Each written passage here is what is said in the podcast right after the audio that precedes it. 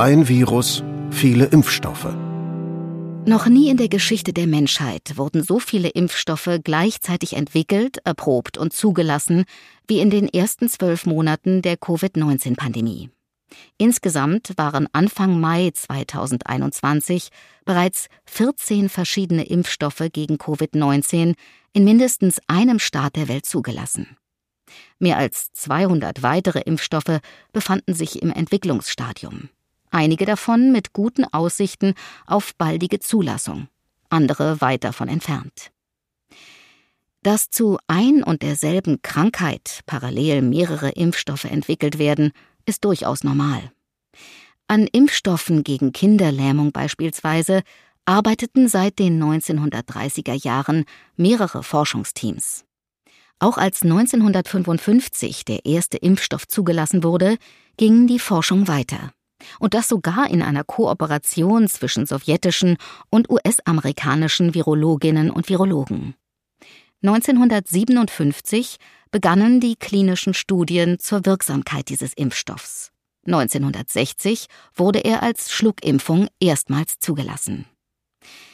In der 1981 begonnenen Suche nach einem AIDS-Impfstoff wurden bereits mehrere Dutzend Kandidaten geprüft allerdings noch ohne durchschlagenden Erfolg. Aber dass gegen ein Virus hunderte Impfstoffe gleichzeitig entwickelt und getestet werden, ist etwas ganz Besonderes. Das ist ein Ausnahmezustand, wie es ihn vor dem Ausbruch der Covid-19-Pandemie noch niemals gab. Das Virusgenom im Internet. Dass sich so viele Impfstoffforschende weltweit ans Werk machten, liegt natürlich vor allem daran, dass es sich um eine weltweit zuschlagende Pandemie handelt, die das Leben von Millionen Menschen gefährdet und das von Milliarden Menschen beeinträchtigt. Aber das enorme Tempo, in dem die Forschenden dabei loslegen konnten, verdanken wir zu einem guten Teil Yongzhen Zhang. Zhang, damals 54 Jahre alt, ist Virologe an der Fudan University in Shanghai. Am 3. Januar 2020 hatte er von Kolleginnen und Kollegen aus Wuhan eine Probe eines neuen dort aufgetretenen Virus bekommen. Innerhalb weniger Tage hatte er mit seinem Team das komplette Genom dieses Virus entschlüsselt und am 10. Januar dieses Genom ins Netz gestellt. Frei zugänglich für jede und jeden, sodass alle Forschenden in aller Welt damit beginnen konnten, nach einem Impfstoff für das neuartige Coronavirus zu suchen. Und viele taten genau das. Impfstoffentwicklung übers Wochenende. Der 10. Januar 2020 war ein Freitag.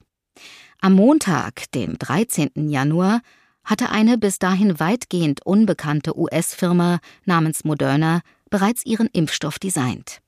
Die ersten Tests für die Zulassung konnten beginnen.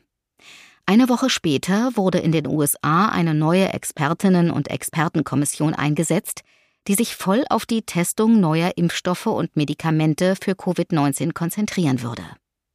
Am Ende jener Woche, am Freitag, dem 24. Januar 2020, beschlossen die Gründerinnen und Gründer der ebenfalls weitgehend unbekannten Firma BioNTech in Mainz, ihre gesamten Forschungskapazitäten auf die Entwicklung eines Covid-19-Impfstoffs zu konzentrieren.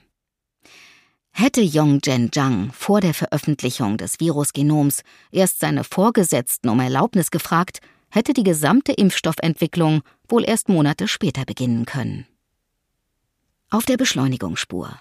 Weil weltweit Millionen von Menschen mit Covid-19 infiziert worden sind, haben überall Staaten und Behörden die Prüfverfahren beschleunigt. Unter anderem, indem Prüfschritte, die sonst nacheinander durchgeführt werden, sich überlappen. Auch die komfortabelste Beschleunigungsspur würde nichts bringen, wenn niemand darauf fährt.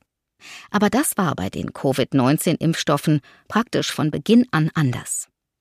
Forschende in aller Welt waren daran interessiert, solche Impfstoffe zu entwickeln. Staaten in aller Welt waren daran interessiert, solche Forschungen zu unterstützen.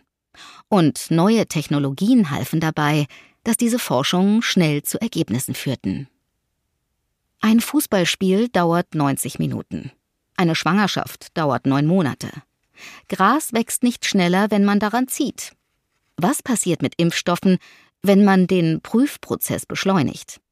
Eine definitive Antwort darauf wird sich erst geben lassen, wenn die Covid-19-Impfkampagne abgeschlossen ist. Die vorläufige Antwort lautet, die Beschleunigung ging nicht auf Kosten von Sicherheit und Wirksamkeit. Bei allen in der EU zugelassenen Impfstoffen haben die Ergebnisse aus dem letzten klinischen Teststadium, Phase 3, ein sehr gutes Verhältnis zwischen Nutzen und Risiken gezeigt.